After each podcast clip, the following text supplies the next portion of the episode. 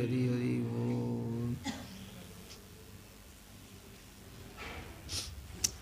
हम लोग अभी तक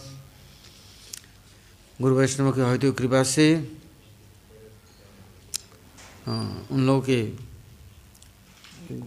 गुणों का, लीलाओं का श्रवण कीर्तन करने का सौभाग्य प्राप्त किया।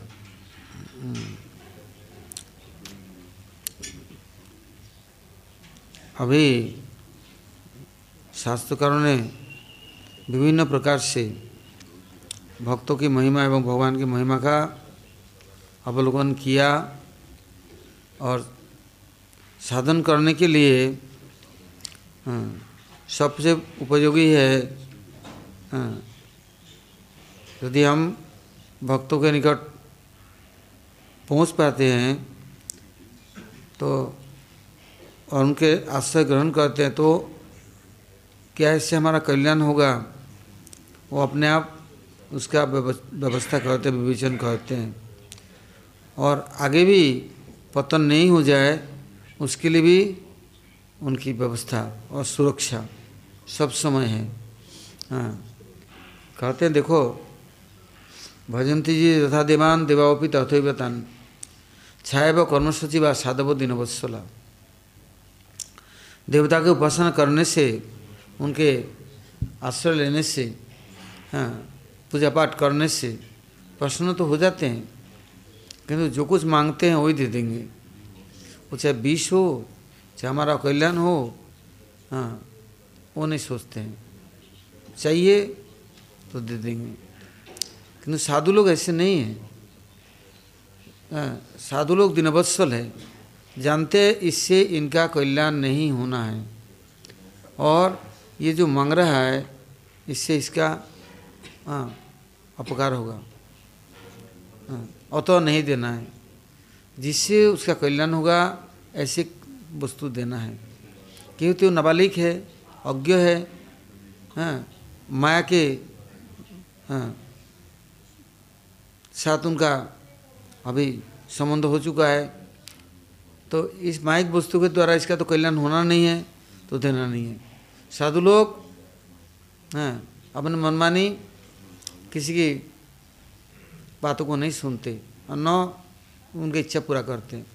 जैसे उनका हाँ उपकार होगा और चिरस्थायी बंदोबस्त चिरकाल के लिए आपता मनोरम एक दिन के लिए नहीं, प्रिय नहीं, श्रेय, वो जिससे उनका उपकार हो? व्यवस्था करते हैं। तो इसलिए साधु लोग क्या करते हैं? जगत के जीवों को आकर्षण करने के लिए कहीं तो भगवान की हाँ, कथा कीर्तन करते हैं। कोई तो जन्म यात्रा महोत्सव पालन करते हैं। कोई तो भगवान की रथ यात्रा का शुरुआत करते हैं। विभिन्न प्रकार से जैसे कि जीवों के संस्कार सुकृति पुष्ट हो और आगे ममता हो, आगे संबंध ज्ञान उदित हो, उसके लिए वो लोग चेष्टा करते हैं। किंतु मुख्य उद्देश्य उनका क्या है? कैसे भी इनके कानों में भगवान के गुणगान श्रवण कराया जाए और भगवान के जो निर्गुण महाप्रसादम है, वो उनको दिया जाए। जिससे उन लोगों का आत्मकल्याण अवश्य ही होगा यदि मनमानी कुछ चाहते हैं तो तो देंगे नहीं। अब क्या हुआ? नवद्वीप धाम में जब प्रभुपात श्रेष्ठ ठाकुर जी की प्रचार चलता रहा, परिक्रमा लेकर के आए नवद्वीप परिक्रमा करने के लिए तो वहाँ पर शुरुआत की तो बहुत संघर्ष उपस्थित हुआ।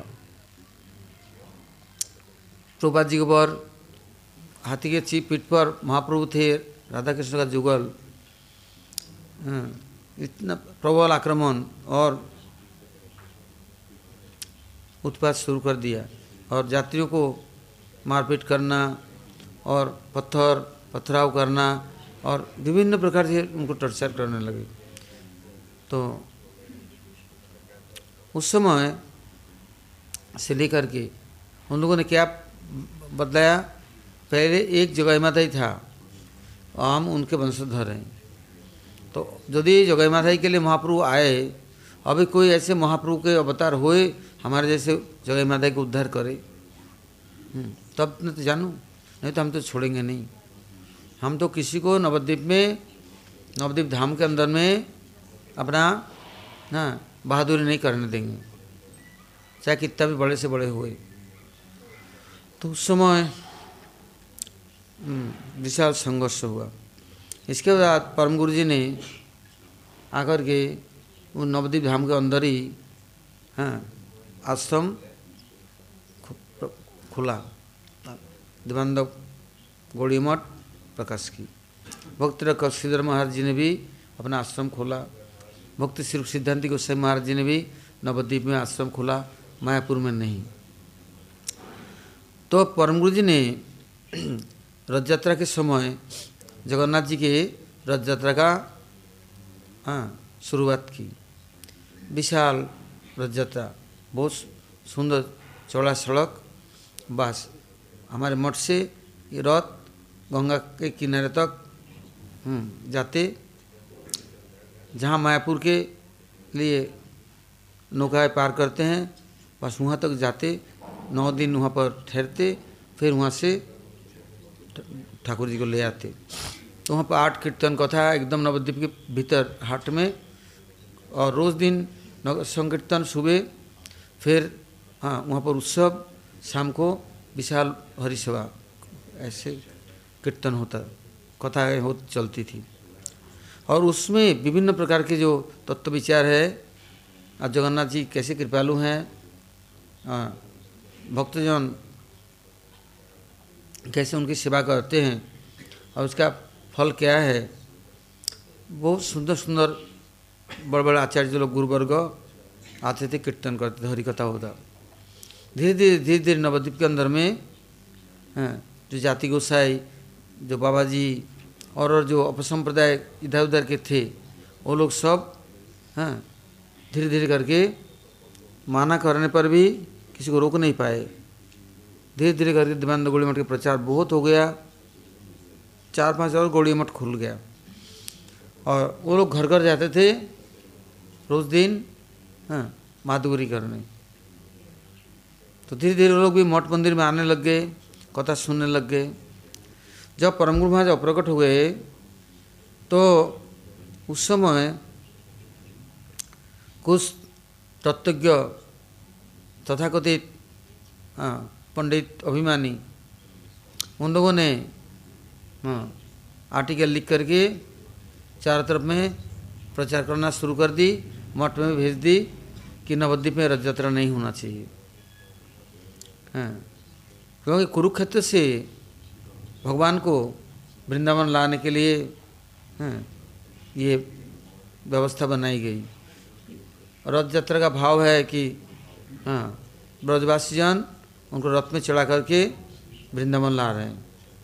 तो यहाँ नवद्वीप से हाँ भगवान को कहाँ ले जाएँगे?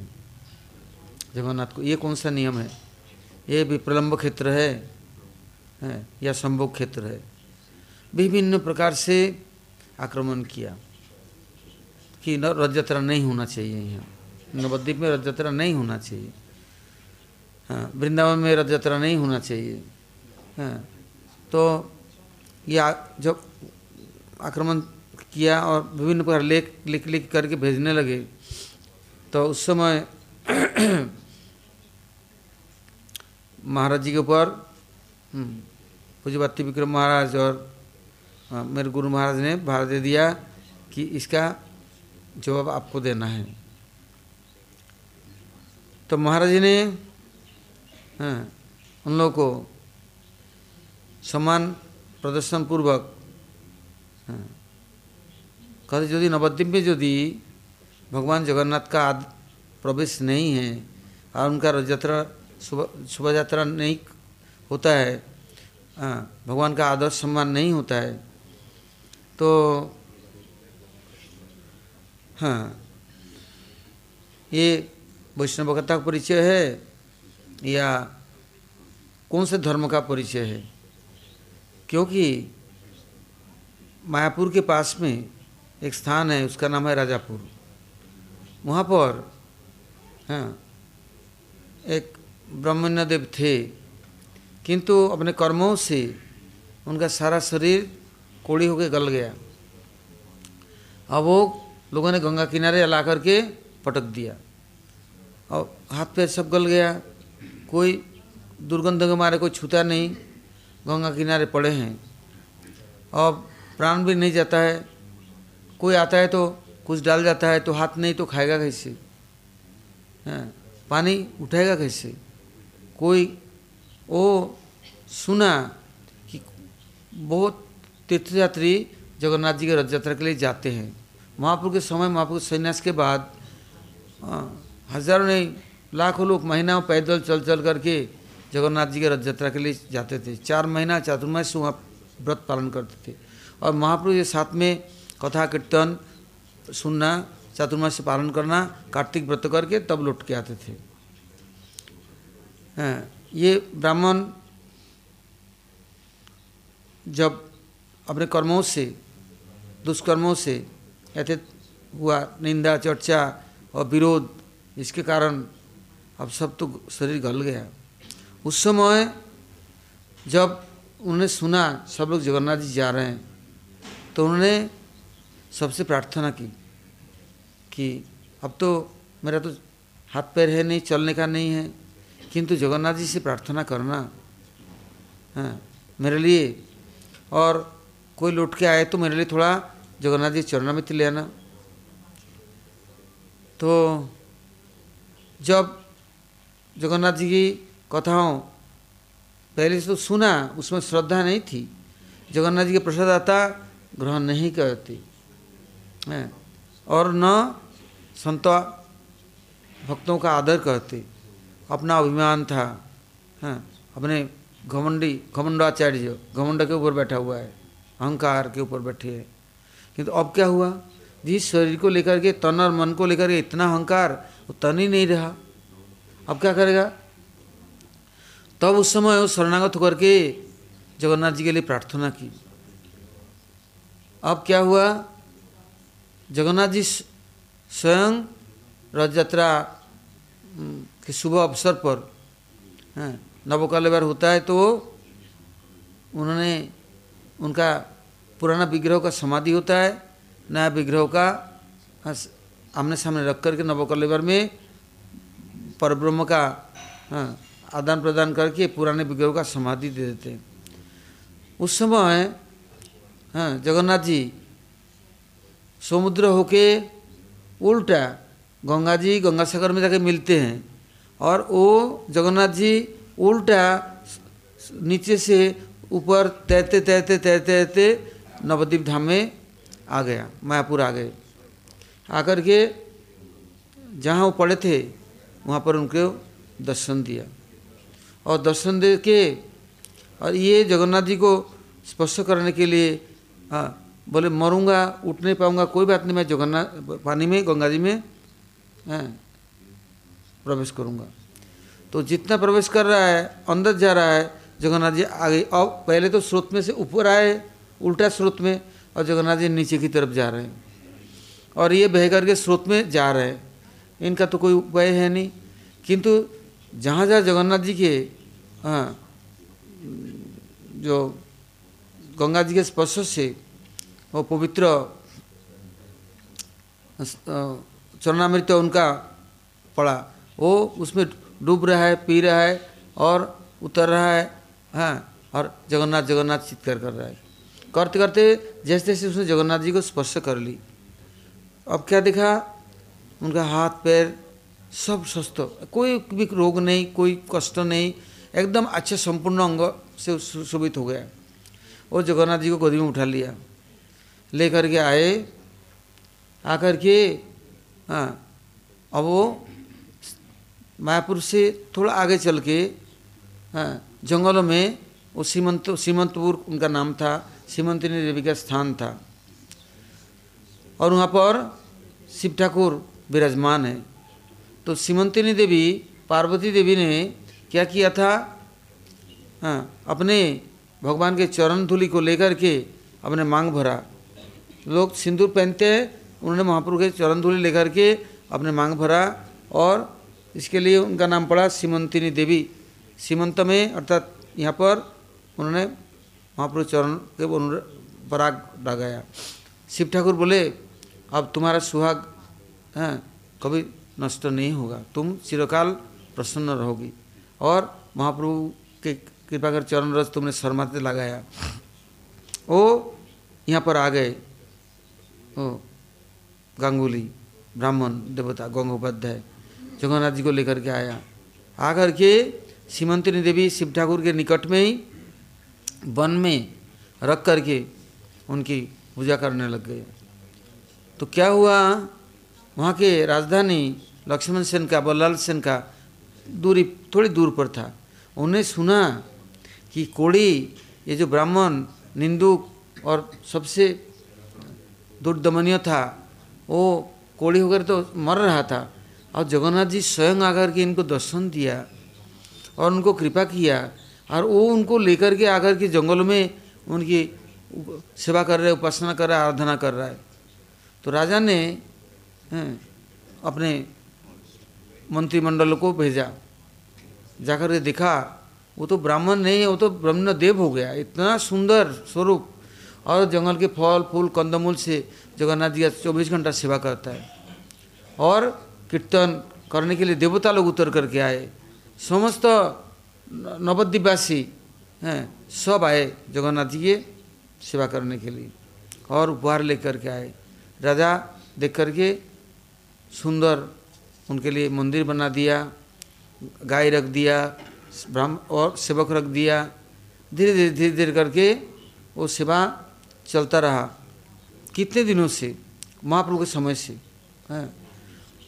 तो धीरे धीरे धीरे धीरे जब स्वयं प्रभुपाद आए तो वो नवद्वीप में उन्होंने बताया था ब्रजमंडल क्षेत्रमंडल गोलमंडल में जो प्राचीन संस्कृति का प्राचीन स्थान है जिसका संस्कार का कोई करता नहीं और कोई हाँ उसका व्यवस्था नहीं है सबके लिए उन्होंने एक ट्रस्ट बना करके और सेवा का सुष्ठभ और सुंदर रूप से सुचारू रूप से चा, चालू कर दी।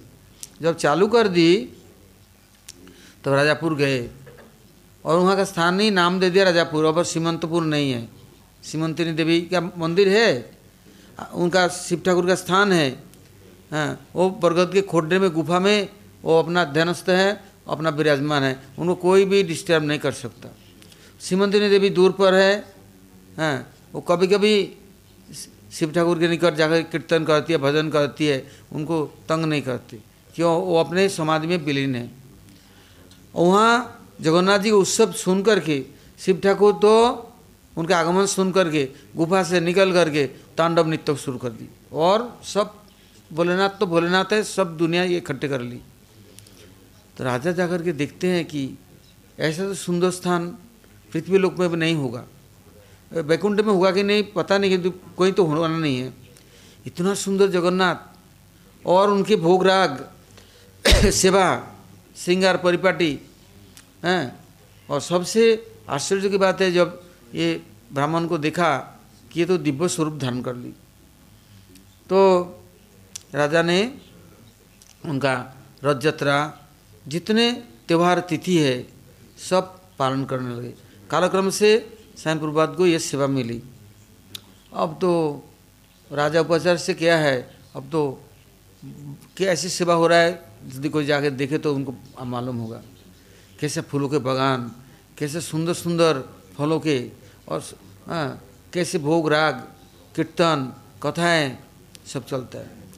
तो हमारे परम गुरु महाराज ने देखा, ये जो दुर्दमनीय, ये जो कलिजुगी ब्राह्मण जो कि राक्षसा करिमास्ते थे ब्रह्मजनिषु हाँ जो रावण के वंश राम के हाथ से मरे तो उस समय बोला ये उद्धार होगा कि नहीं इनका? बोले उद्धार हो, हो सकता। यदि भगवान का विरोध करता तब भी। किंतु ये तो भक्तों से विरोध किया। इससे कलियुग में जन्म लेगा और राक्षस बनकर राक्षस लोग सब कलियुग में जन्म लेगा। और सब अनर्थ सब कदाचार यही करेंगे। मांस मदिरा और कोई ऐसा कार्य नहीं जो ये नहीं करेंगे।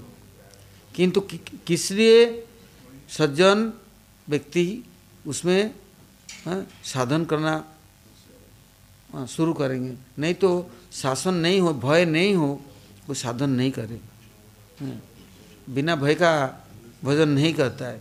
तो इनको पीड़ा देने के लिए जब उत्पत्त करेंगे जैसे पकड़ लिया था उसको विभीषण को दे लात मार घुसा और ख़त्म कर देंगे हाँ एक दिन नहीं रहने देंगे। तो रावण ने पूछा तो क्यों राम राम जब करता है? ये कौन है तेरा? बोले, रावण, राम राम करता हूँ। तो राम में, राम है तो आप है रावण। माँ में मंदोदरी। तो मैं दोनों की भजन करता हूँ।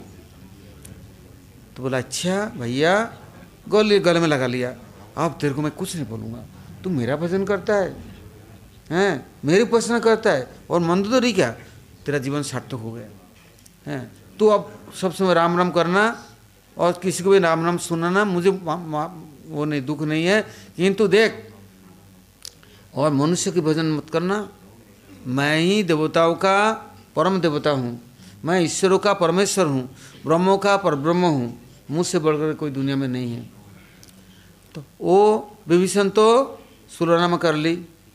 किंतु वो भक्तों के कैसा विरोधी? हनुमान जी आए तो हनुमान जी को ब्रह्मास्त्र से बाँध करके अपने सभा में ला करके बोले इसको ऐसे मत मारो। हैं इसको पूछ में आग लगा दो। अब पूछ तो लंका का इस पार से उस पार हो गया। हम्म, और उसमें कपड़ा लिपटता तेल डालते डालते डालते डालते उनका पूरा खजाना खत्म हो गया।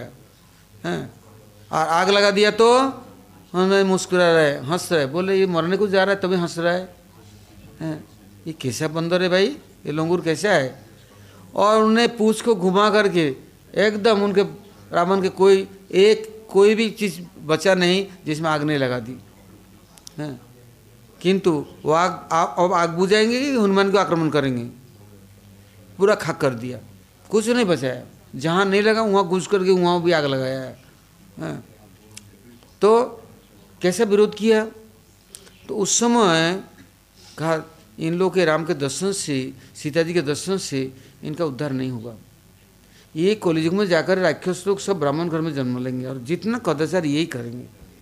हाँ, इससे ये कभी भी किसी के हितैषी नहीं बनेंगे।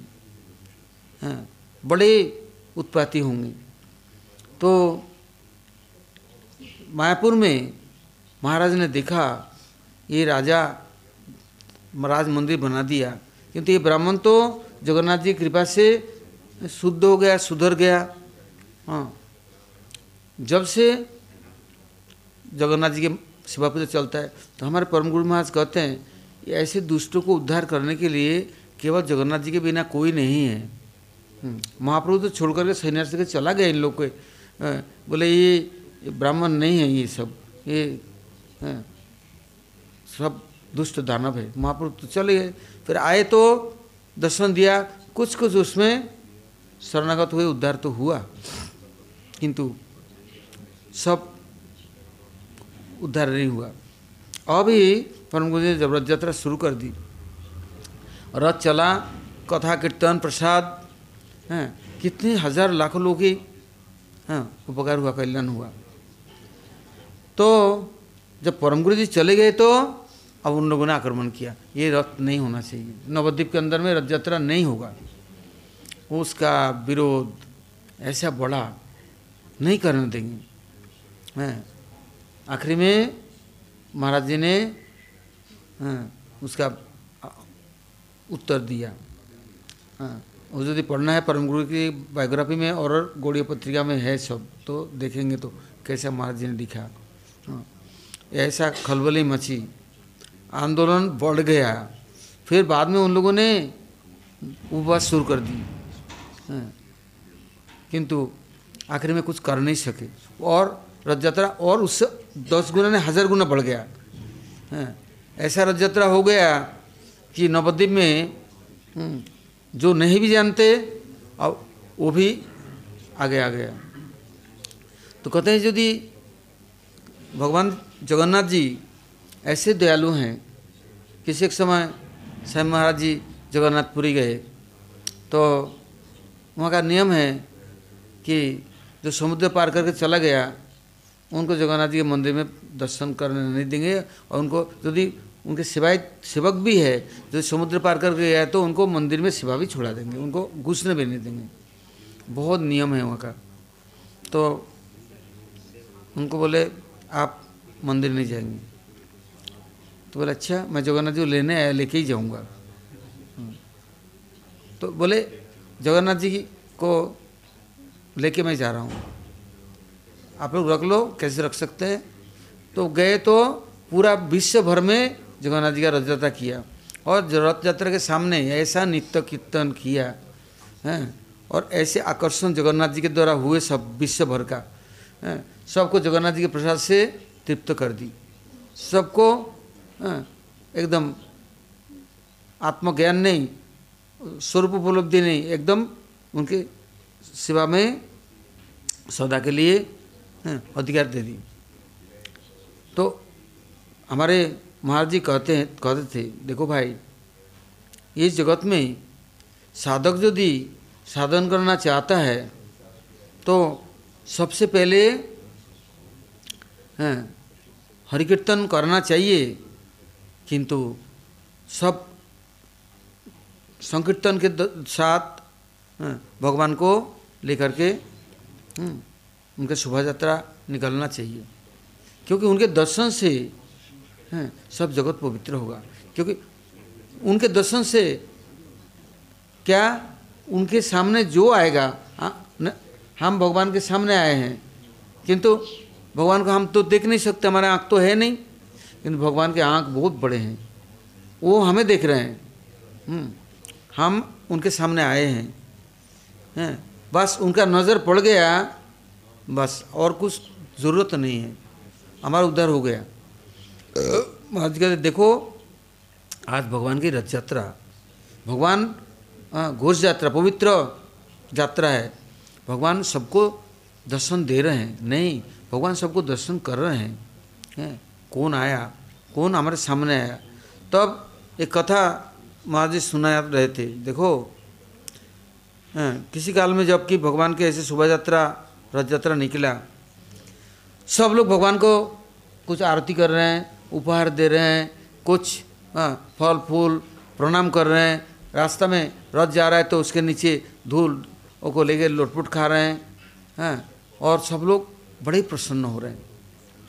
एक गरीब बुढ़िया, वो देखा इतना बड़ा रथ आ रहा है, इतना लाखों लोग आगे पीछे हैं हैं तो सब लोग कुछ दे रहे हैं। वो बोलते हैं, हमारे पास तो कुछ है नहीं।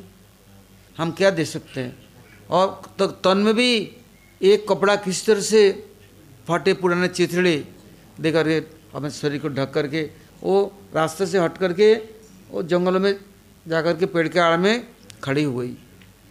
देखते कि जगन्नाथ जी के नेत्र ऐसे हैं, वो सबको देखते रहे। ऐसा लगता है कि वो मुझे देख रहा है। और कोई खड़ा है तो वो भी देखते हैं, हमें दिख रहा है। जैसे कोई तस्वीर है ना, फ़ोटो है, उसके जिधर किसी कोने में पहुँच जाएँगे ना तो देखेंगे उनका नेत्र आपकी तरफ़ ही दिख रहा है। आप नहीं दिख रहे हैं, किंतु वो दिख रहा है। आप कैसे चल जाना इधर चले जाना तो उधर नज़र, उधर जाना, उधर नज़र, सामने जाना, सामने नज़र, वो आप आँख नहीं हटा सकते। आप देखना, एक फ़ोटो रख करके, आप उधर जाओ तो आपकी तरफ़ देख रहा है, उधर जाओ तो उधर देख ऐसे जगन्नाथ, जिधर जाओगे आगे पीछे, किधर जाओ, उधर ही जगन्नाथ देख रहे हैं। वो बुढ़िया ने बोला, बाबा, ये तो हमारे पास कुछ नहीं, क्या देंगे? तो कपड़े का अंचल फाड़ के थोड़ा, वो चित्रे है, हाथ में लेके भगवान की आरती उतारे, बोलैया उतारे और संप्रदान करते प्रभु, हमारे पास कुछ नहीं, आप जानते हैं। तो मैं ये चित्रा टुकड़ा आपके लिए समर्पण करती हूँ। भगवान क्या कहते हैं? देख अब तेरे वस्त्र की कभी कमी नहीं होना है। इसकी कथा को प्रमाणित करने के लिए क्या किया प्रभु ने? हाँ द्रौपदी के जन्म हुआ वो बुढ़िया की। यज्ञ से हाँ हाँ ओ प्रकट हुई। अब उनके ऊपर कैसे भीड़ पड़े? हैं, बोले, तेरा वस्त्र सब हम खींच, लूट लेंगे, खींच लेंगे। तेरे निर्वस्त्र कर देंगे। और प्रभु ने क्या कहा? तेरे को कभी कमी नहीं होने दूँगा। आज प्रभु अपनी बातों को यदि पूरा नहीं करते ना तो कोई दुनिया में विश्वास नहीं करता। अल्प सेवा, बहु करी माने नेक से सेवा की इतनी से टुकड़ा दिया चिरचिड़ा तब द्रौपदी की चिर हरण करने लग गए तो प्रभु ने इतना दे दी कि ढेर भर गया। महाप्रलय होने को तैयार हो गया। इतना रखने की जगह नहीं, सब डूब गया कपड़े के अंदर में। अब कोई जगह ही नहीं है। और रखने के लोग खींच रहा है तो हाथ दुख गया। हुँ? तो कहते प्रभु देखो द्रौपदी को कह रहे हैं तेरे को याद है जन्म जन्मांतर की बात? मेरा यात्रा चल रहा था ना शोभा यात्रा। सब लोग मुझे दे रहा था कुछ ना कुछ। तूने बुढ़िया इतना चित्रा दी और देख अब कितना तेरे को मैंने दिया। अब तो खुश है, है? किंतु वो वस्त्र के स्पर्श से दर्शन से, हैं, और वहाँ के, उनके प्रभाव से, हैं, वो उनके जितने दुष्ट दानव राक्षस बैठे थे, हैं, सबका दिल दहल गया। उस समय भीषम पितामह कहते हैं, अभी महाप्रलयाग्नि उपस्थित होगा, समस्त ध्वंस हो जाएगा, अभी शांत हो जाओ। गांधारी आ गई, भाग, भागी भागी आई। गांधारी आकर के बोलते हैं, अरे बहू मैं तेरे से हाथ जोड़ती हूँ। हैं? तो अभिशाप मत देना। नहीं तो मेरा वंशो नाश हो जाएगा। बोले, मेरे को अभिशाप देने की ज़रूरत नहीं है। जो अभिशाप को अच्छा चीज़ को संग्रह किया अच्छा होगा, बुरा किया तो बुरा होगा। किंतु तू तू यज्ञ यज्ञ से प्रकट हुई, यज्ञ से नहीं। तू अभिशाप मत देना। किंतु बोले, मैं तो संकल्प कर लिया। है? बस आप बोल रहे हैं। तब उस समय गांधारी ने दुर्योधन को बहुत डांटा, बहुत शासन किया, है? तेरे बड़े भाभी माँ के समान है, हैं? कल तू मुझे भी नंगा करेगा, हैं? आज से तेरा मेरा कोई संबंध नहीं है। और मैं तेरे को अपना पुत्र कहने के लिए तैयार नहीं हूँ।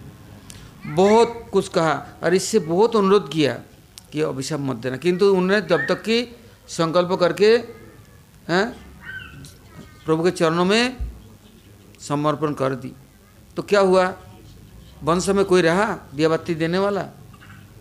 तो दानवों का हाँ दैत्यों का, राक्षसों का, असुरों का शक्ति कब तक तो काम करेगा? तो प्रभु ने घोष यात्रा, पवित्र यात्रा, जहाँ जाते हैं, दर्शन करते हैं, कोई इतना सा भी उनकी सेवा करता है नौछार करता है तो प्रभु नहीं भूलते।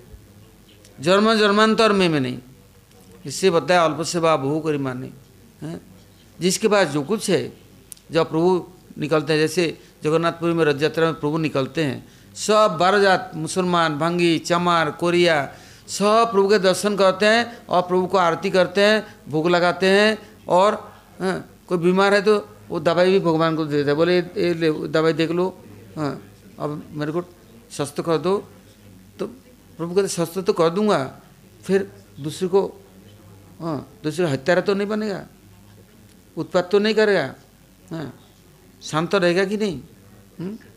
किंतु शांति नहीं है, घमंडी, अहंकारी, उत्पाती, है तो क्या करेगा? इसलिए तब भी प्रभु उन लोग के चित्तवृत्ति को सुधार देते हैं, ऐसे दुष्ट दानवों की। तो जहाँ जहाँ भगवान का रथ यात्रा होगा, वहाँ पर सब सब प्रकार से, सब प्रकार सुंदर और शांति हो जाएगा। अब जहाँ जिस देश में, जिस स्थान में भगवान का रथ यात्रा नहीं होता है। वो स्थान हाँ, क्या है? खाली शमशान है। आग जल रहा है और मुर्दे को ढोने के लिए रथ बनता है। किंतु भगवान को ले देने के लिए शोभा यात्रा नहीं निकलता है। कीर्तन नहीं होता है। भगवान का नामों का गुणगान नहीं होता है। हैं उनका भोगराग नहीं होता है। तो महाराज जी ने तो परम गुरु जी ने शुरुआत की थी। कितना लाखों करोड़ों नवदिवासी आज तो जाएँगे तो कितना शांति है। एकदम उत्पाती जघन्य उत्पाती जिसका कोई हिसाब नहीं। तो फिर महाराज जी ने दोबारा हम्म, अब तो अब की जो परि उनका प्रकट के बाद में जो रथ यात्रा हुआ उसमें क्षेत्रमंडल ब्रजमंडल गोलमंडल जितने साधु संत थे सबको बुलाया। हमारे गुरु महाराज क्या कहते थे देखो भगवान जगन्नाथ का रथ यात्रा जगन्नाथपुरी में होता है किंतु यहाँ गुरु महाराज ने रथ यात्रा शुरू किया। तो जगन्नाथ जी को पूछो हम्म, यदि वहाँ जाने से वो खुश होते हैं तो हम वहीं चलते हैं। और यदि हम यहाँ रथ यात्रा करने से जगन्नाथ खुश होते हैं तो हम यहाँ रथ यात्रा करेंगे। हाँ। धीरे धीरे देखा क्या पहले तो ब्रह्मचारी लोग महाराज लोग चुपचाप करके भाग जाते। किंतु तब से कोई नहीं बाहर जाते। हैं रथ यात्रा करके भले उल्टा रथ देखने के लिए जाते किंतु कोई नहीं जाते। किंतु हैं गुंडीचा करने जाती गुंडीचा करके आ जाती हैं किंतु प्रपात जी के गण हाँ इतने दयालु थे. वो नौ दिन तक हाँ अपने अपने मठों से हाँ कीर्तन मंडली के साथ आकर के प्रसाद जगन्नाथ जी के सामने भाषण देना। अब तो मायापुर में भी जोगपीठ से रथ यात्रा शुरू हुआ है। तो वो भी बहुत साल हो गया वहाँ से रथ यात्रा होता है। फिर जगन्नाथ मंदिर से भी होता हाँ, अब तो नवद्वीप में कोई रथ यात्रा हो गया नवद्वीप धाम के अंदर में। क्योंकि भगवान की इच्छा है, भगवान जानते हैं, यदि मैंने दर्शन दिया नहीं और जीव, पति जीवों को उद्धार करने के लिए और कोई उपाय नहीं है, हैं? ये जीव हमारे पास तो आएगा नहीं, मैं चलता हूँ, मैं जाऊँगा। इसलिए किसने सोचा, मेरे को जर करना है तो उसकी व्यवस्था उनको नहीं करनी है। वो भगवान जगन्नाथ उस समय तैयारी कर दी शुरू कर दी। वो कैसे करेंगे? क्या करेंगे? अनहोनी होनी है? कर्तुम अकर्तुम अन्यथा कर्तुम स ईश्वर। वो क्या करेंगे? वो कैसे करेंगे? वो सब जानते हैं। हम्म, तो क्या देखा? जब झगड़ा झंझाट शांत भी नहीं हुआ फिर भी रथ शुरू हो गया। तो देख देखा गया बड़े बड़े कीर्तन मंडली और अब की बात जगन्नाथ जी ने हम्म, पंडित ब्राह्मण देवताओं को बुलाया। महाराज लोगों ने नहीं बुलाया। वो आया वो लोग खड़े हुए स्वस्ति वाचन मंगल वाचन और सबसे जगन्नाथ जी का स्तुति वंदना ऐसे करने लगे। ऐसा लगता है कि वैकुंठ दूध सब आ गए। देवता लोग सब आ गए। बड़ा सुंदर रूप से सुचारू रूप से रथ यात्रा हुआ। अब तक तो बड़ा सुस्त रूप से चल रहे फिर महाराज जी वहाँ से रथ यात्रा करके फिर यहाँ मथुरा में परम ने सेवा दी थी चिरकाल के लिए तो इधर ही आ गए। यहाँ उस समय वृंदावन में ना पूरा कुंभ नहीं होता, अर्ध कुंभ ही होता है। तो कुंभ मेला में साधु संतों के महामंडलेश्वर, मंडलेश्वर और बड़े बड़े रथी, अतिरथी, नागा दुनिया भर के जहाँ कुंभ मेला होगा तो वहाँ सब आएँगे। हाँ तो महाराज जी पास निमंत्रण आया। हम्म, आपको भी कुंभ मेला मेला में सब सम्मिलित होना है। सब भक्त मंडलियों को लेकर के कीर्तन कथा महाप्रसाद हाँ, वितरण हाँ, और ये सब होना चाहिए। और उसके लिए साधु सम्मेलन ही बड़ा बड़ा उस समय स्वभावता मीटिंग होता। सब संप्रदाय को, चार संप्रदाय के आश्रम है। उसमें रामदास शास्त्री थे गौरकृष्ण शास्त्री और किशोरदास बाबा जी महाराज बनमाली दास शास्त्री। बड़े बड़े उन दिनों में दिग्गज पंडित, एक से एक धुरंधर पंडित विद्वान। हैं तो सब लोग सम्मिलित हुए।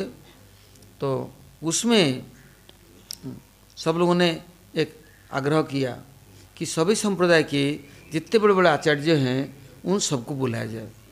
जैसे रामानुज संप्रदाय का आचार्य है, निम्बार्क संप्रदाय के हैं विष्णु स्वामी संप्रदाय के हैं, तत्ववादी मध्य संप्रदाय के हैं हैं, गौड़ीय संप्रदाय के हैं, सब संप्रदाय के जो मुख्य आचार्य वर्तमान में हैं, उन लोगों को बुलाया जाए। तभी तो कुंभ मेला है, तभी तो अमृत का वर्षा होगा।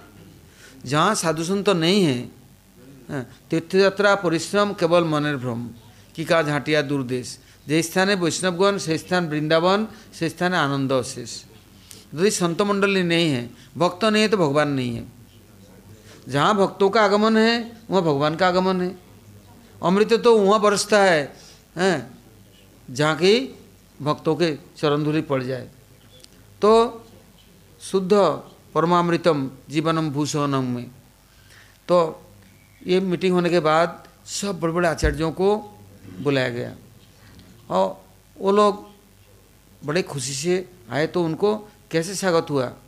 हाँ जहाँ कोई रेलवे स्टेशन से उतरा, जहाँ जहाँ से आए, सभी भक्त मंडली कीर्तन करते हुए गए और सबका अलग अलग रथ बना। और रथ में बैठा करके संकीर्तन के साथ उनको वृंदावन लाया गया। उस समय उस तरफ़ कुंभ मेला नहीं होता था। उस समय कुंभ मेला होता था, ये जो बराह घाट है, यहाँ से लेके एकदम सुंदक ओ चीर घाट पुराना जो चीर घाट है, ये नहीं। इस साइड में होता, कालियादह से लेके ये सब जितना खाली जगह था, इधर में होता था।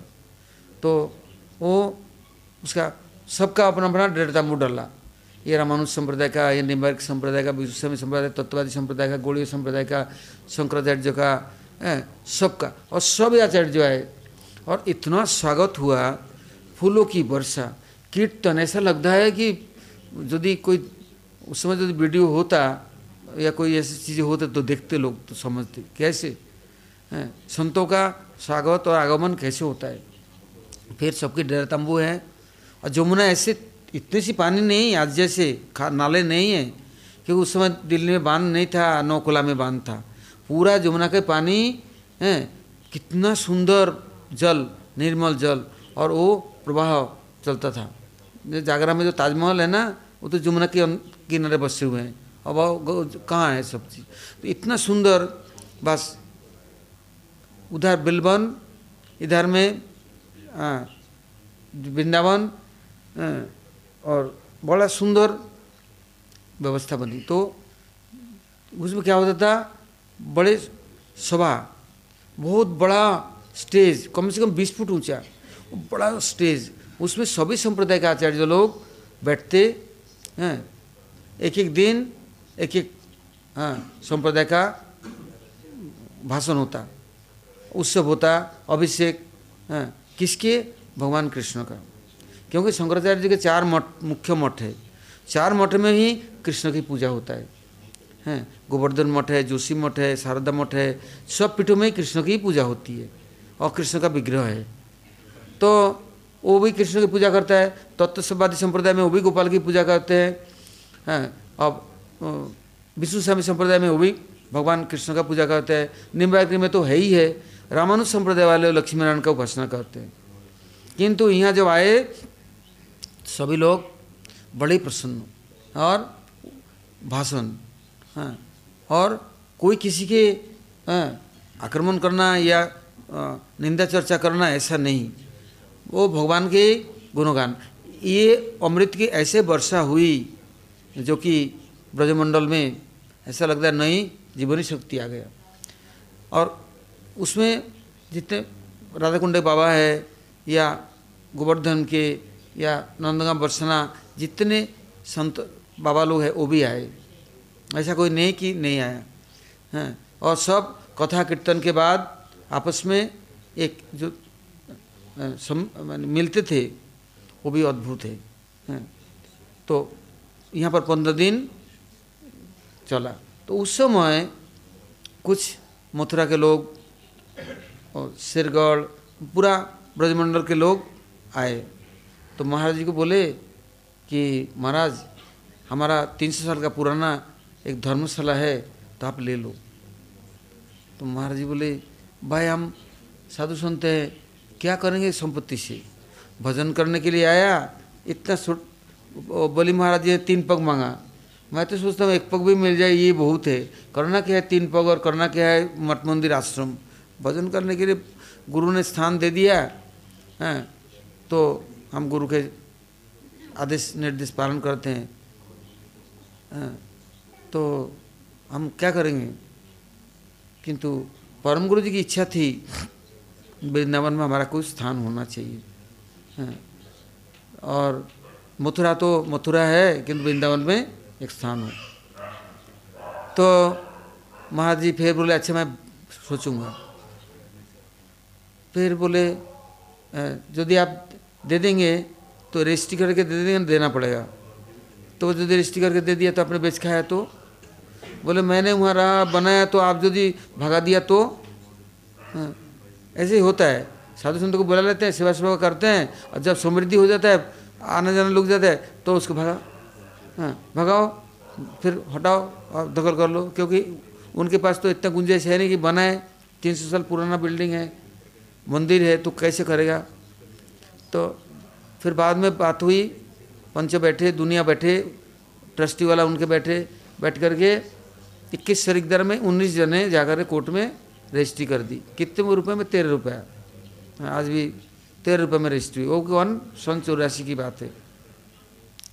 जब रजिस्ट्री कर दी, महाराज बोला मेरे पास तो कुछ है नहीं।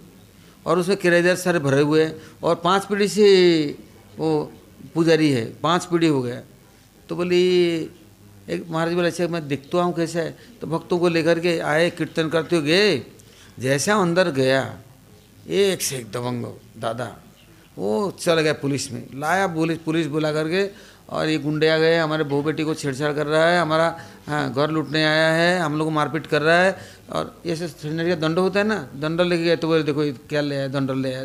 डंडा ले आया हमें पीटने के लिए। हमारा खोपड़ी फोड़ दी। किसी ने हमारा सर फाड़ लिया, किसी ने ब्लेड से काट लिया। आए, क्या उदम। हाँ सारा दुनिया से इकट्ठे करके और साधु को घेर लिया। किंतु ये नहीं जानते कि ततिया के छत्ता को यदि छेड़ दो या मधुमक्खी छत्ता छेड़ दो, क्या दशा होगा? इन्हें तो पता नहीं था। हैं, इनको कोई पता नहीं था। आप लोगों ने देखा कि नहीं, मधुमक्खी छत्ता होता है ना, इतना बड़ा छत्ता होता है और इतने बड़े बड़े मधुमक्खी होता है। जो दिया आपने उसको छेड़ा तो सबरे मिल करके आक्रमण करेगा। पानी के अंदर डूब जाओगे ना, ऊपर घूमता रहेगा। हैं, आपको छोड़ेगा नहीं। ऐसे काटेगा, हैं, कि याद रखेगा जन्म मार के छोड़ेगा वो। तो ऐसे वो जानता नहीं था। तो जा कर के पुलिस स्टेशन में खबर दे दी जा कर के कोर्ट में एफ़ आई कर दी, दुनिया भर के व्यवस्था कर दी। और जहाँ जाए, सभी लोग बोले, किससे पंगा लेने जा रहे हैं? महाराज जी से लड़ाई करने की ज़रूरत नहीं है। जाओ, समझौता कर लो। जाओ। जहाँ जाए, वहाँ से ही एक ही बात सुनते हैं। हाँ महाराज देख कर सब तो चले गए। कोई नहीं न पुलिस, न कोई दारोगा, न कोई सिव सिटी, न कुछ। आखिरी में क्या किया? आखिरी में आकर हाथ जोड़ने महाराज जी, हम कहाँ जाएँगे? हमारे लिए कोई चारा नहीं, गुजरा नहीं है, कुछ व्यवस्था कर दो मैं बोल देखो भाई, हम भिखारी है। राधा रानी की इच्छा है। राधा रानी ने बुलाया वृंदावन में। और यदि स्थान देंगी तो देंगी, नहीं देंगे तो हम क्या करेंगे? हम तो लालची नहीं है, हम तो बंदर नहीं है कि नोच के खाने वाला। तुम लोगों ने नोच सकते हो, तुम वहाँ रह रहे आदत पड़ गया बंदर की तरह। हाँ दूसरे को नोचना, लूटना, तुम्हारा आदत है, हमारा आदत नहीं है। हम बाबा जी टुकड़ा खाने वाले। तो किंतु महाराज के उस समय मथुरा में बहुत भक्त लोग थे, बहुत अच्छे अच्छे महाराज ने कभी जीवन में किसी से एक टुकड़ा लिया नहीं। वो लोग बोले, महाराज जी, ये स्थान जब दिया है, माहेश्वरी परिवार वालों ने, उनका धर्मशाला, मंदिर, सब कुछ तो इसको तो हम संस्कार करेंगे, बनवाएँगे। बोले, करो आप लोग। फिर उन लोगों ने पुजारी को मंदिर के सामने दो सौ गज खरीद करके, दो कमरा बना करके हत्ता लगा करके और लेटरिन बाथरूम किचन बना दिया सुंदर बाउंड्री दे दी देखे उनको विदा कर दी। अब जब वो चला गया और जितने थे किसी का पचास पैसा किराया है क्या पच्चीस पैसा किराया है वो भी कितने वर्षों से दिए नहीं हाँ, वो लोग आए तो महाराज जी ने बोला भाई इन लोगों को कुछ दे दो। हैं हाँ, और वहाँ मीठा पानी वृंदावन में कहीं नहीं हमारे वहाँ मंदिर में मीठा पानी का कुआ है बहुत बड़ा कुआ है सारा मोहल्ला कुआ पानी लेता है। टोपी कुंज के पीछे ही उधर रघुनाथ भट्ट गोस्वामी के दान गली मान गली जमुना गली कुंज गली चारों गली के बीच में। तो, तो सेवा कुंज सामने है तो कौन ऐसे छोड़े? फिर भी उस समय में उन मत मथुरा वाले ने किसी को पाँच सौ रुपया हज़ार रुपया पाँच हज़ार रुपया दे दा करके विदा किया। फिर तोड़ ताड़ कर अब बनाने का आया। हाँ अब बनाने को आया तो कैसे बनेगा? कहाँ से आएगा? तो मेरे गुरु महाराज को खबर गया तो मेरे गुरु महाराज ने पाँच हज़ार रुपये दिए। त्रिविक्रम महाराज को खबर गया, त्रिविक्रम महाराज ने क्या किया? ये सुनने से हैरान हो जाएँगे। साठ पैंसठ साल हो गया, सन्यासी, हैं? बोले, महाराज, हमारे पास एक उपाय है। वो साइकिल लेकर भिक्षा जाता, कोलकाता से साठ सत्तर किलोमीटर, अस्सी किलोमीटर इधर है। और यहाँ से सब जगह साइकिल लेकर सुबह निकलता भिक्षा में, पच्चीस पैसा, दस पैसा, एक रुपये तो बहुत बड़ी बात। ऐसे भिक्षा करके मठ चलाते। और जो बचता दे देते गुरु जी को, फिर दे देते मेरे गुरु महाराज को। कुछ नहीं रखते निष्किंचन वैष्णव है। किंतु रोज़ भिक्षा करना है, और तीन बजे तक आना है, उनकी महिमा तो अपार। वो बोले, महाराज, मेरे पास एक एक चीज़ है। बोले, क्या है? बोले, मैंने बचपन में जब घर में था ना तो मेरे को ज़बरदस्ती करके बचपन में शादी कर दी थी। तो घरवाली क्या कहती थी कि आप बाबा साधु बने तो मैं भी साधु बनूँगी। तो मैं आया देवानंदगढ़ी मठ में, वो भी पीछे पीछे आ गए। आकर बोले, मैं बिना खाए पे मरूँगी और आग लगा के मरूँगी। बोले, तू तेल डाल दे, मैं माचिस लगा दूँगा। मरना है तभी मर। हैं, किंतु मैं तो साधु बन गया, मैं तो जाऊँगा नहीं लौट के। बोले, आपको लेके जाऊँगी, नहीं तो यहीं मरूँगी। बोले, मर। अभी तेल डाल मैं माचिस लगाऊँ, सबके सामने। तो वो तो एक एक महीना तक तो खाट के नीचे छिप गई तखत के नीचे, महाराज बाहर रहते थे। फिर बाद में चली गई, समझा बुझा करके उनको घर वाले ले गए, किंतु वहाँ जा कर के भी उसने शरीर छोड़ दी, मरी हो बेचारी का। तो उनके बैंक में सोना, चांदी, हीरा जहरात बड़े घर की बेटी, और ये भी राजा महाराजा के घर के लिए तो इनके घर वाले तो कंजूस दिए नहीं और रामकृष्ण मिशन को मानते हैं गोड़ी मठ को एक दाना नहीं देने वाला। बोले, हमारे बेटे को बिगाड़ दिया और गोड़ी मठ को फिर दूँ और जाऊँ वहाँ? हैं। और वो महाराज बोले, बैंक में सब चीज़ है। वो ब्रिटिश ज़माने की बात है, अब तो भारत स्वाधीन हो गया। महाराज जी बैंक में जाके इतना उदम करना शुरू कर दी। हैं। बोले, आप तो सन्यासी हैं, आपका घरवाली कहाँ से आई? बोले, मेरी घरवाली कहाँ से आई? और मैं पता, बताऊँ तुम्हारा घरवाली कहाँ से आया? तू कहाँ से लाया? सब कुछ मेरे है, निकल। तो बोल, लकार का चाबी किसके पास है? बोल, लकार का चाबी? लकार किसके पास है? इतना एक दिन ने रोज दिन जाके ऐसा उदम शुरू कर दिया। तो इनके भाई लोग थे और घर में। तो पिता माता तो चले गए, दादाजी चले गए थे, किंतु तो भाई लोग थे। और बड़े आदमी हैं। कोलकाता के अंदर में बेंडल है, जाते तीस तीस बीघा अभी भी आम के बगीचा है। क्या क्या फैक्ट्रियाँ हैं? कैसे आदमी हैं? बहनें क्या बड़ा? तो वो लोग बोले उधम मत कर हम तेरे को कुछ दे देंगे। वो बड़ा सबसे बड़ा है ये। किंतु इनके डर के मारे कोई उनके सामने नहीं आता। हाँ, किंतु अब बोले हम कुछ दे देंगे। बोले नहीं मुझे वही निकालना है। तो बैंक वाले परेशान हो गया। आखिरी में घर वाला ने चाबी दे दी और लकर खोला। जितना सोना था हैं उन दिनों में शादी में तो ऐसे बड़े घरों में क्या क्या नहीं देते। सवरे निकाल करके ला करके महाराज को दिया। महाराज जी, अब आप बनाओ। महाराज जी बोले, बाबा, कैसे साधु है, हैं? साठ पैंसठ साठ सत्तर साल बाद जा कर के भी लड़ भीड़ करके उधर कर लाया। और फिर घर वाले को बोला, देखो मेरा हिस्सा है। हिस्सा दोगे कि नहीं? नहीं दोगे, तुमको हम जिन नहीं देंगे। हैं? तो बोले पिताजी जब थे, तब तो आए नहीं। जब तो बुलाया, तब तो हमारे शकल देखा नहीं। हमें घृणा करते, अब हिस्सा लेने कैसे आए? तो उनके एक भाई था छोटा, उनसे छोटा वाला तो उसके एक ही लड़का। तो उसको बुखार आ गया। उसका फाइनल पेपर देना था। यहाँ ना, बंगाल में नियम है, बोर्ड का पेपर के पहले तीन महीने पहले टेस्ट होता है। और टेस्ट में पास करेगा, फॉर्म फिलअप होगा तो वो फाइनल देगा, नहीं तो फाइनल दे नहीं सकता। तो टेस्ट की समझ का, टाइफाइड हो गया, दे नहीं पाया। फिर बहुत अनुरोध किया कि मैं अब पेपर देता हूँ स्वीकारने की। बोले, एक साल मेरा नष्ट हो जाएगा। और दुखी होकर के घर से निकल गया। माँ बाप बहुत ढूंढा, बहुत मिला नहीं। एक आखिरी में क्या देखा? कोई महीना बाद देखा, आम के बागान में कौआ चील उड़ रहा है। और तो वहाँ जाकर के देखा, माली ने वो फांसी लगा के मरा। और उसका लाश लटक रहा है तो कौआ झील खा रहा है। अब तो सुख करके कांटा हो गया। कितना दुखी हुआ। महाराज जी वहाँ पहुँच गए। जाकर बोले, देख, अब किसके लिए रखेगा? तेरे औलाद तो देख ऐसे मरा। तू भी मरेगा ऐसे ही। यदि सेवा नहीं करेगा, मठ मंदिर की, आश्रम की, गुरु की, भगवान की तो कैसे दुर्गति होगा? देख।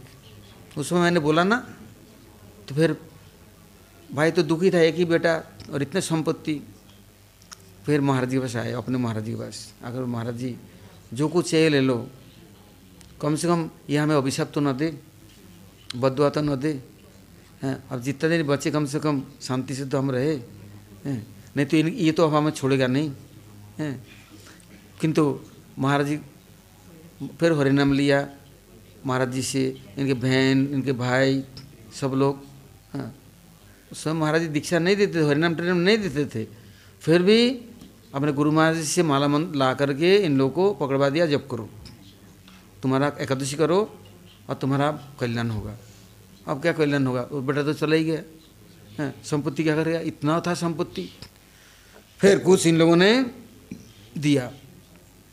अब जब रूप सनातन मतलब वो स्थान का नाम था महेश्वरी धर्मशाला। जब हमारे गुरु महाराज से पूछा इसका नामकरण करना है।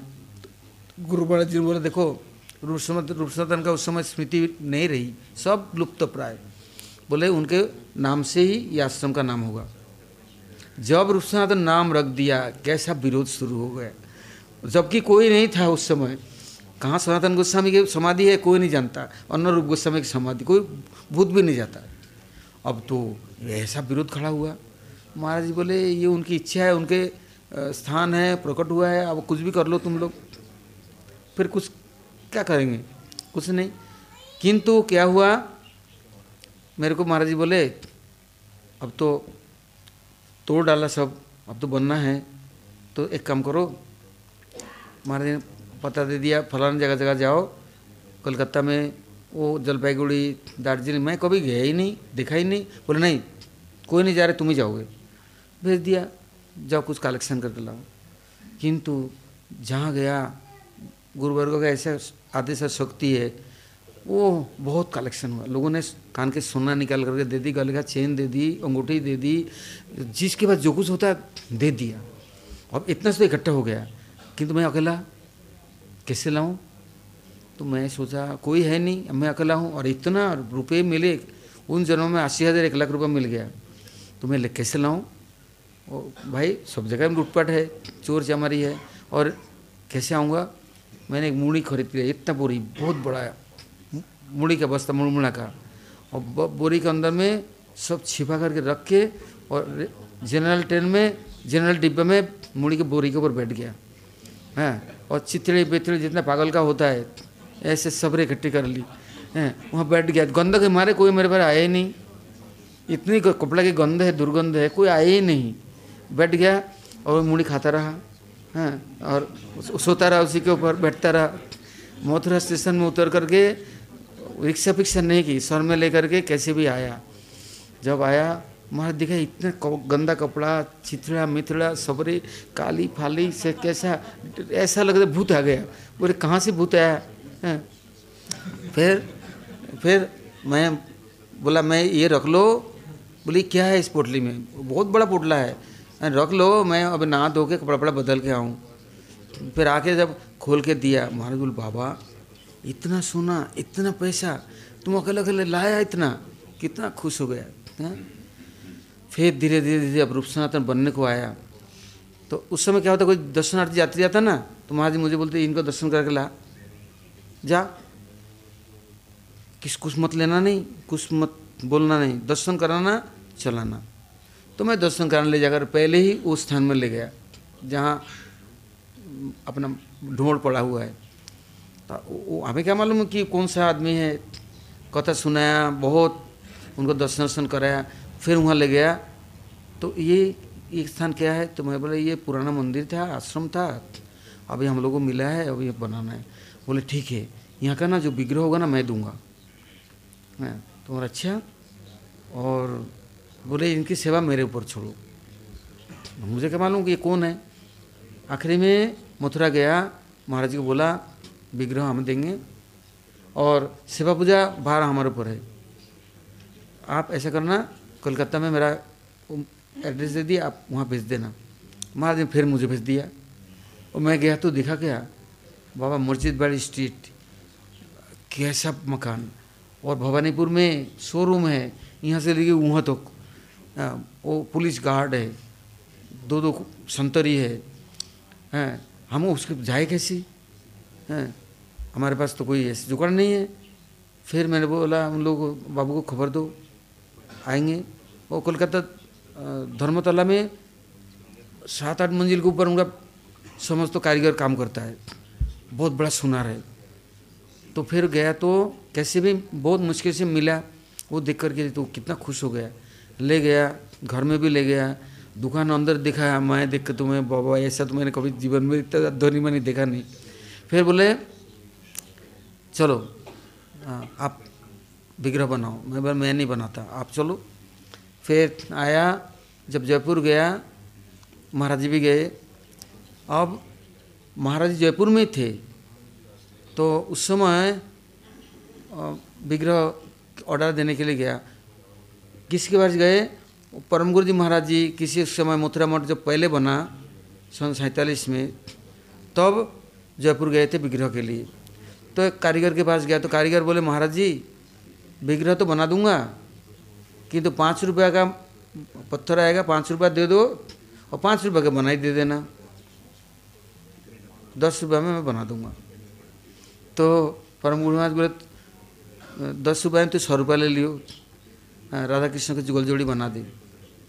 तो बोले, एक एक शर्त है।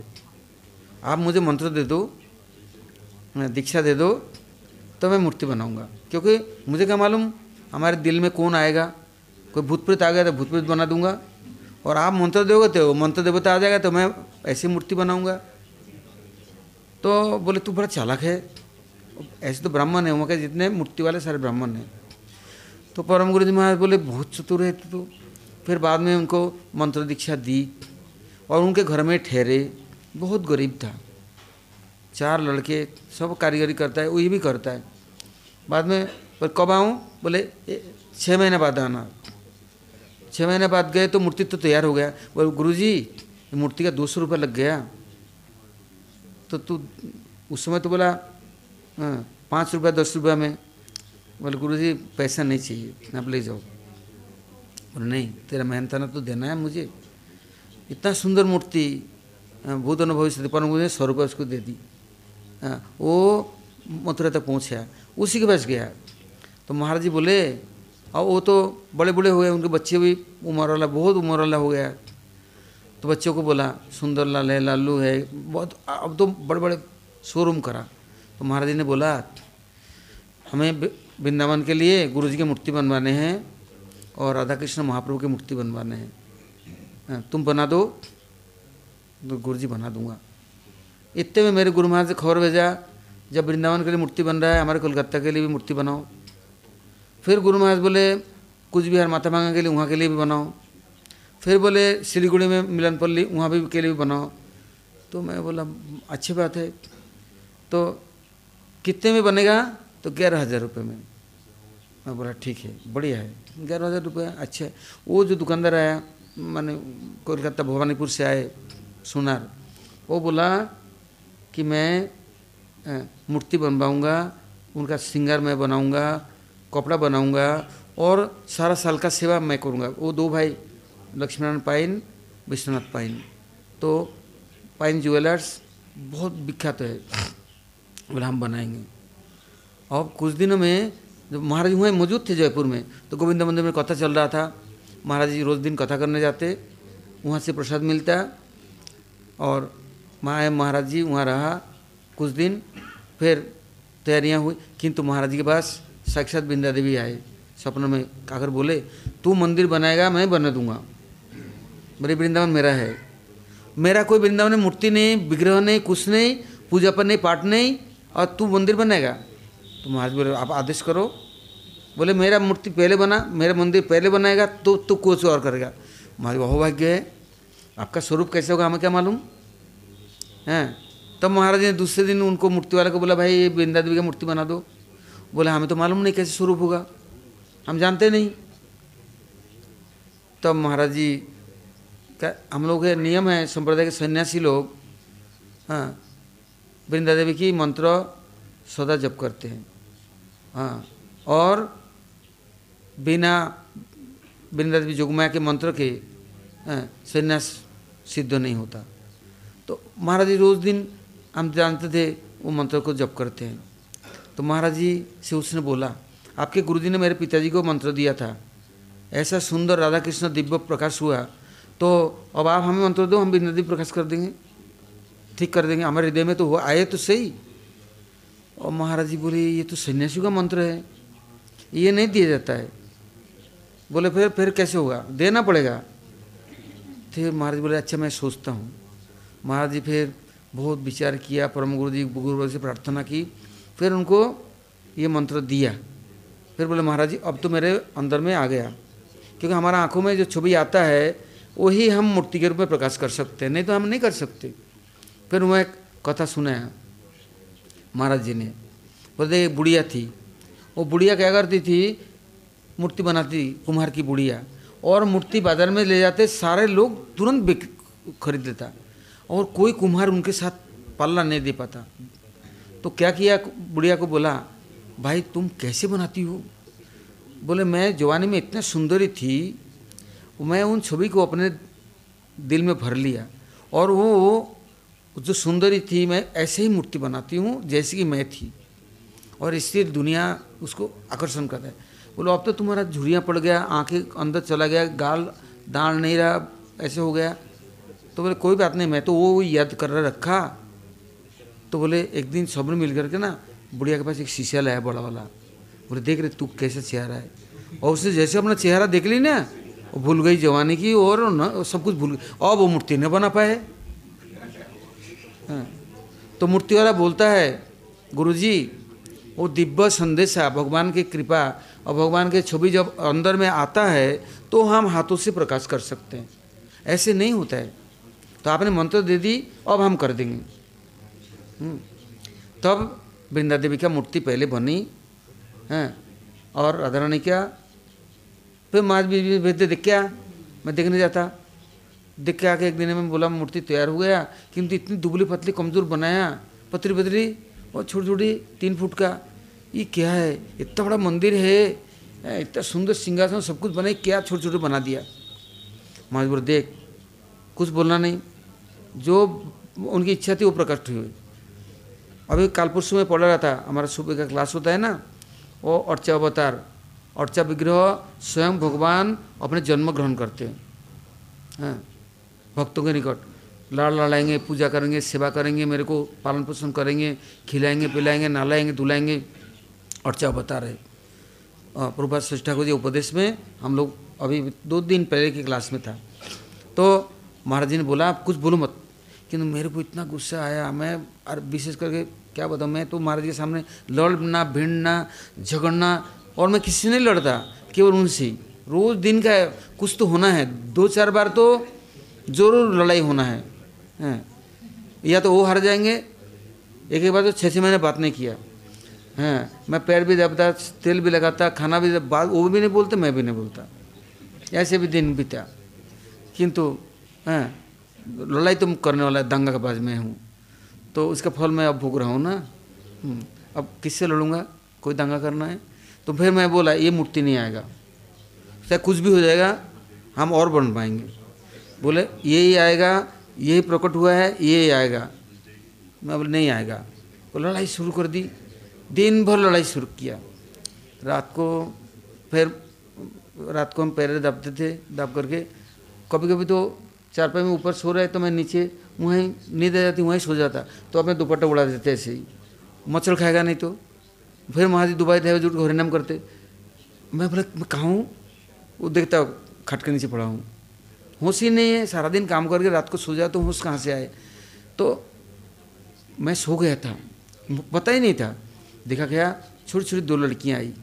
ये छोटी छोटी लांगा चुंदी पहन करके क्या सुंदर ड्रेस है और कैसे चमक है। और आकर के महाराज कुर्सी में बैठे हैं। आकर के एक महाराज जी गोदी में बैठ गया। एक पीछे से खेल रहा है, उसको छेड़ रहा है। वो, और वो भी उसको छेड़ रहा है। एक महाराज जी दुपट्टा को लेकर के सन्यासी का और सर में लगा रहे हैं। मैं बोले, अरे, बच्चे, तुम कहाँ से है? अरे, सन्यासी है, गुरु है, तुम समझती नहीं है। क्या कर रही है? भगा। मैं उसको भगाने गया। वो जाए नहीं और महाराज जी कुर्सी के नीचे छिप गया, कभी गोदी में छिप जाए। मैं बोले, यार, लड़कियाँ कहाँ से इतना उदम करने वाले, मैं तो आज तक दिखा नहीं ऐसे, ऐसा चंचल, ऐसा ढीठ। मैं कितना कोशिश कर ली भगा लूँ। इधर से उधर उधर से उधर छिप जाता है। पर महाराज बहुत स्नेह कर रहे हैं। तो मैं जब सुबह उठा, महाराज बुलाया इधर आ। मन शांत हुआ? क्यों? बोले, कुछ देखा? कोई आया तुम्हारे पास? मैं तो हैरान हो गया। मैं बोला अच्छा तंत्र मंत्र जानता है। कुछ न कुछ कर दिया है। हैं? इसलिए भूत प्रेतों को भेज दिया मेरे पास में। मैं एक सीधा मुँह के ऊपर बोल दिया। मैं तंत्र मंत्र बहुत तांत्रिक है ना, बहुत सीख गया ना। कहाँ से छोटी छोटी लड़कियों को बुला के लाया? किंतु मैं समझ गया। कुछ बोला नहीं। मैं बोला, अब तो जो हरी इच्छा बलवान अब महाराज जी चाहते हैं, हम क्या करूँ? वो जो सुनार था कोलकाता वाले, वो आ गया। अगर वो मूर्ति बन गया, मैं बन गया। तो पोशाक कैसे बनाना है? और मैं रात को देख ही लिया। कैसे पोशाक पहने हैं? तो मैं बोला, देखो भाई, ये कलर का कपड़े आएँगे, ऐसे ऐसे पोशाक बने, ऐसे लहंगा चुंदी बनेगा। और वो बोले, ये कोई दुनिया में मिल सकता है क्या? मैं बोले, सब कुछ मिलता है, करना पड़ेगा। ओह, कहाँ से कहाँ से पता नहीं, उसने ठीक एज इट इज़ बनाया। जब आए, हम तो हैरान हो गए। सोने का मुकुट, सोने का कंगन, गले का हार अरे बाप रे, इतना जेवर तो हमने कभी कल्पना नहीं कर सकते ऐसे देख सकते हैं। थाली, गिलास, कटोरी ठाकुर जी की। जैसे ठाकुर जी ऐसे उनका सेवा और उनके श्रृंगार। ओ क्या उत्सव, क्या भंडारा और उसने कितना खर्च किया। इतने में कानपुर में एक सेक्शना थे। कानपुर नहीं, उससे भी आगे फतेहपुर फतेहपुर से आगे मतलब इलाहाबाद से पहले स्टेशन। तो वहाँ के बड़े बाबू, वो आ गए मथुरा में, महाराज से मिले। बोले, मेरे को हमारे मंदिर है, पूर्वजों का, ठाकुर जी हैं, उन्हें सपना दिया और बोला, तू यहाँ सेवा पूजा कोई करता नहीं, तू आके ले, इनको दे दे दो। और सारी संपत्ति उनको दे दूँ। और आपको चलना है, वहाँ से ठाकुर जी लाना है। राधा कृष्ण है, इतने बड़े बड़े वो हम गए, कार करके ले गया। अब जब गए, गाँव वाले नहीं, मोहल्ला वाले, टाउन, सब इकट्ठे हुए। बोले, ठाकुर जी यहाँ से नहीं जाएगी। कैसे जाएगा? इतना बड़ा मंदिर है, उनतीस बुर्जी है और सोने का सबका शिखर है। ऐसे ठाकुर जी चले जाएँगे।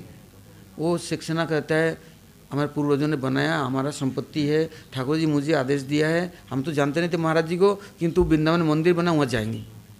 वो नहीं सुने, और वो लोग रोना पीटना मच गया। नहीं छोड़ेंगे। सुबह से शाम हो गया, और विग्रह देंगे नहीं। तो उन्होंने बोला, आप लोग कुछ भी ले लो, कुछ भी करो, हम करने को तैयार है, किंतु ठाकुर जी जाएँगे। आखिरी में जब उठाने गए, इतना वज़न है चार चार जने से तो उठे नहीं। ठाकुर जी भी ऐसे ही विश्वम्बर बन गया। इधर तो उनकी वृंदावन आने की इच्छा है। फिर बड़े मुश्किल से गाड़ी वाला बोलते हम नहीं ले जाएँगे, इतना भारी हमारा गाड़ी टूटेगा। ओ, क्या मुश्किल से तो ठाकुर जी को जैसे जैसे कर लाया। जब सफ़ाई शुद्ध हुआ उनको, देखा क्या, ठाकुर जी तो हाँ इतना छोटा है, इतना भारी क्यों है? है तो सोने का। और कोई पितल नहीं, तांबा नहीं, कुछ नहीं। बाबा, महाराज बोले, कहाँ काल आ गया? और बना देने क्या हुआ? उनका ज़मीन था मथुरा के पास में, जयसिंहपुरा में, करीब पच्चीस तीस एकड़, ठाकुर जी के नाम पर। बोले, ये सब मैं शिव वाला धाम है मैं, महाराज जी, आपके नाम कर देता हूँ। महाराज बोले, नहीं, ठाकुर जी भी ले जाओ, ज़मीन भी ले जाओ, हमें नहीं लेना है, क्योंकि ये मारपीट गुंडागिर्दी कौन करेगा? बोले, वो जब आए हैं, वो अपने संभालेंगे महाराज जी। महाराज ने ज़मीन ज़्यादा कुछ नहीं लिया। बोले, कुछ पैसा है, दे दूँ? नहीं। और वो सुनार जो आया, वो तो इतना जेबर लेके आया। अब क्या हुआ? है? साधु संत कौन रक्षा करेगा भाई? कैसे होगा? किंतु ठाकुर जी, आज भी विराजमान है। उन्होंने अपना कैसा बनाया? वो जैसे ठाकुर जी आए ना, कुछ दिनों ठाकुर जी का सुंदर झुलन बना। तो कृपालु अपने गोष्ठी को लेके, अपना बेटा, बेटी, बहू और शिष्यों को लेके कीर्तन करते हुए, हैं? आ गए मंदिर में। हमारा सभा चल रहा था। अरे, दिखा गया कृपालु गया तो और भी आ रहे सप्तदेवराय के लोग। ठाकुर जी भी कैसे हैं? वृंदा देवी बैठ गए और बस। ऐसे हो गया वृंदावन और गली कुचेरा बन गया। सब सालिन कितना सुंदर हो गया। वो क्या था खंडर? वहाँ गली में कोई नहीं जाता था। है? क्या सुंदर, सब महल, राजमहल हो गया। है? और महाराज जी ने ऐसा किया। दान, दक्षिणा, सेवा, पूजा, वहाँ से ये वैभव शुरू हुआ। मैं तो पहले मथुरा मठ में एक दो किलो, ढाई किलो आटा भिक्षा से आता, एक टाइम रोटी बनता। ठाकुर जी एक किला को सात टुकड़ा, आठ टुकड़ा करके थाली में देखे भोग लगाते। दिया बाती आरती के लिए नहीं था। हाँ मंदिर के छात टूटा हुआ, पानी झड़ता था, वो भी कथा सुनेंगे। छतरी लगा कर रख देता था। रिपेयर करने की सामर्थ्य नहीं। कुछ है ही नहीं। हैं, और ठाकुर जी जब वृंदावन में प्रकट हुए ना, बस। और तो क्या कहे? दिन दुगुना, चार चौगुना। हाँ कोई गाड़ी बेच के पैसा दे रहा है, कोई मकान बेच के दे रहा है, कोई ज़मीन बेच के दे रहा है हाँ और तो कैसे सुंदर बन गया? हाँ? तो इसलिए भगवान की इच्छा, जब जहाँ वहीभूत होना है, अब काला हम लोग अगले कथा सुनेंगे। गौर प्रेमानंदे।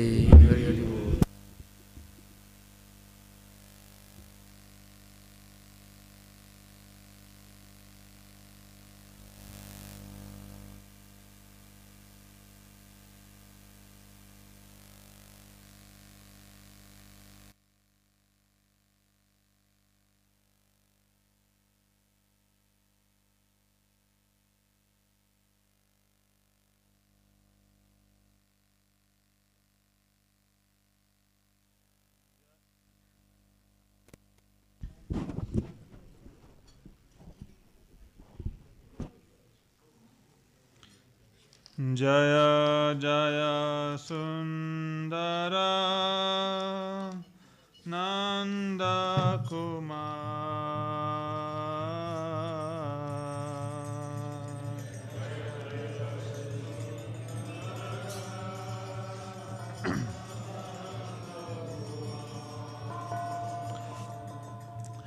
Jaya Jaya Sundara. जय सुन्दर नन्दकुमार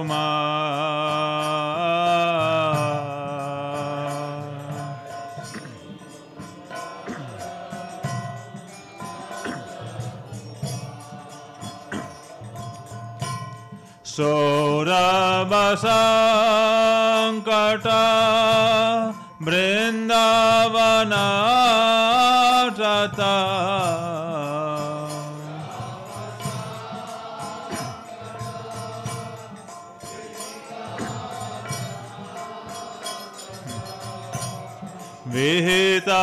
विहितवसन्तविहार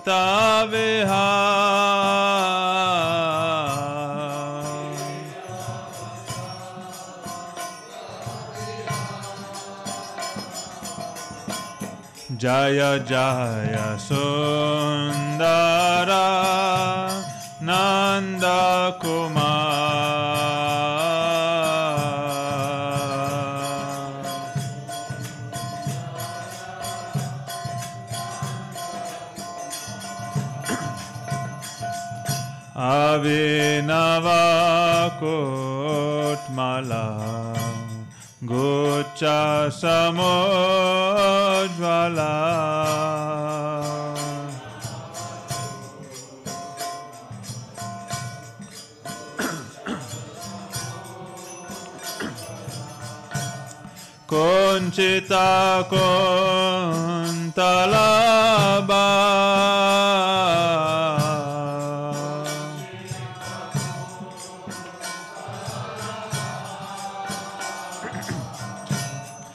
प्रणयी जनरिता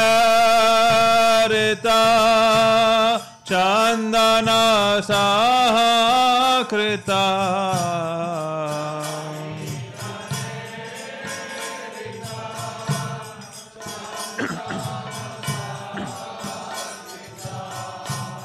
प्रणये जनरिता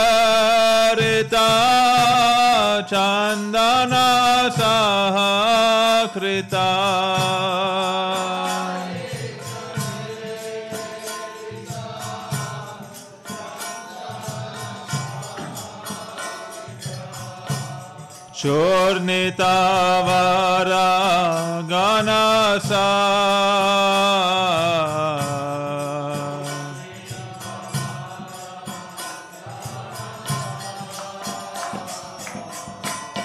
जय जय सुन्दर नन्दकुमार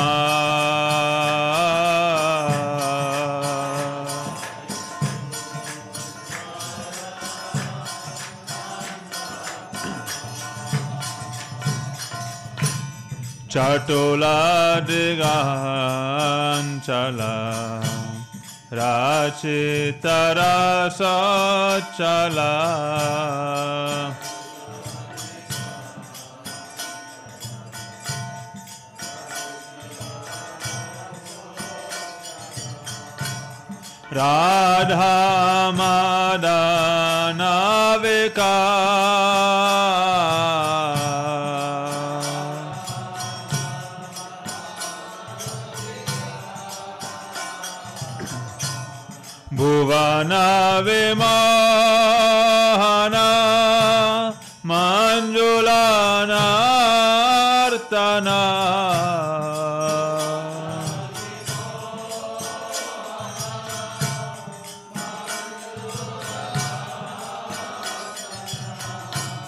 Bhuvanave Mahana.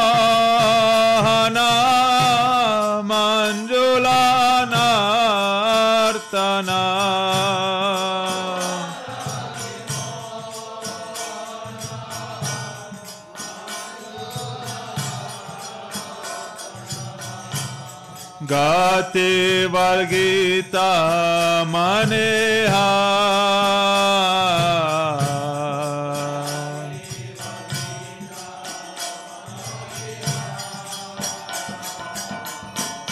जय जय सुन्दर नन्द कुमार।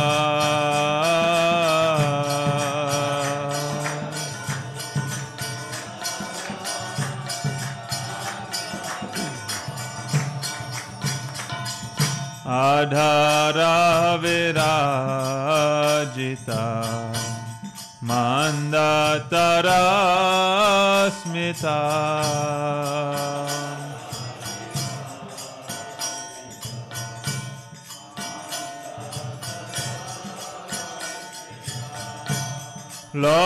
लोचितने जा परिवा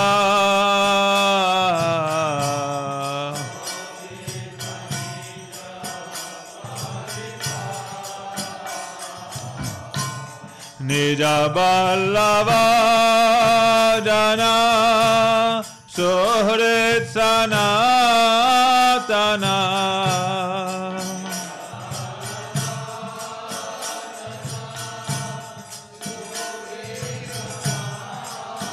Prabhu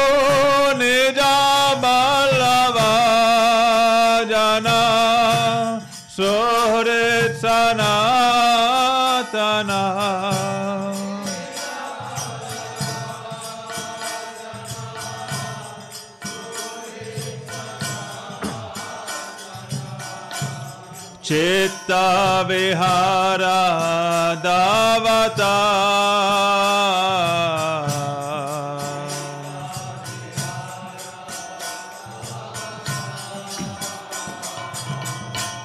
जय जय सुन्दर नन्द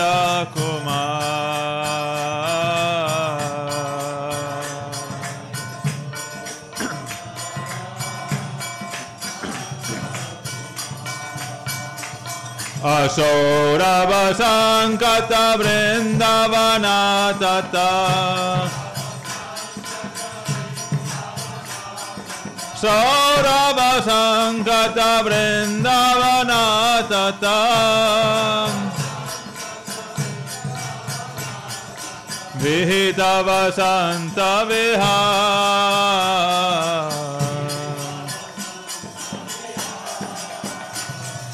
विहार जय जय सुन्दरानन्द कुमार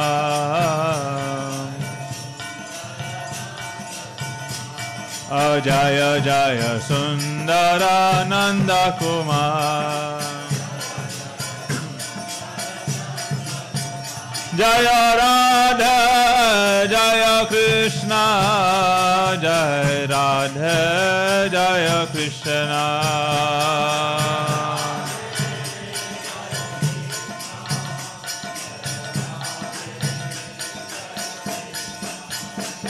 जय राधे कृष्ण जय राधे कृष्ण राधे कृष्ण जय Radhe Krishna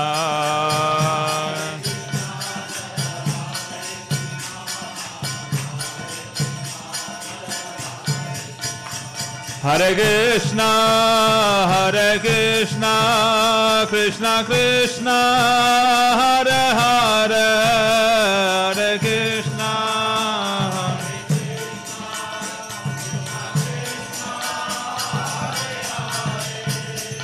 Hare Rama, Hare Rama, Rama Rama, Hare Hare, Hare Rama.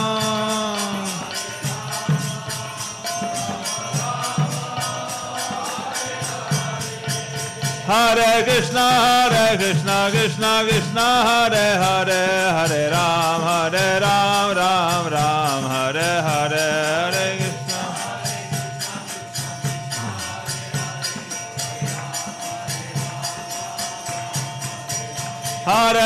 Hare Krishna, Krishna, Krishna Hare Hare, Hare Ram, Hare Ram, Ram Ram, Hare Hare, Hare Krishna, Hare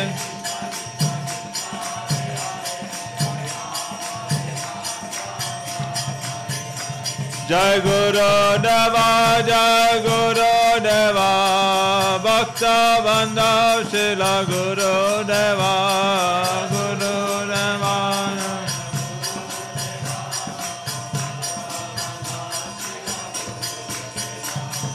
Sachinandan जय गौर हरे, जय सचिनंदन जय गौर हरे।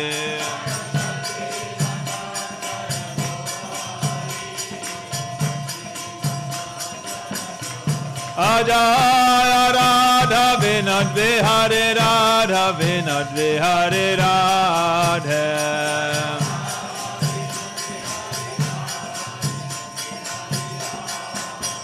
Jaya Brinda, Jaya Brinda, Jaya Brinda, Brinda.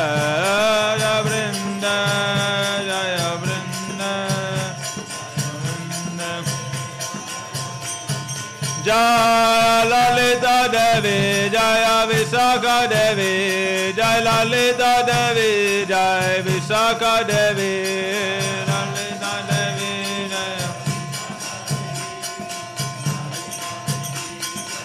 नेता गौर हरि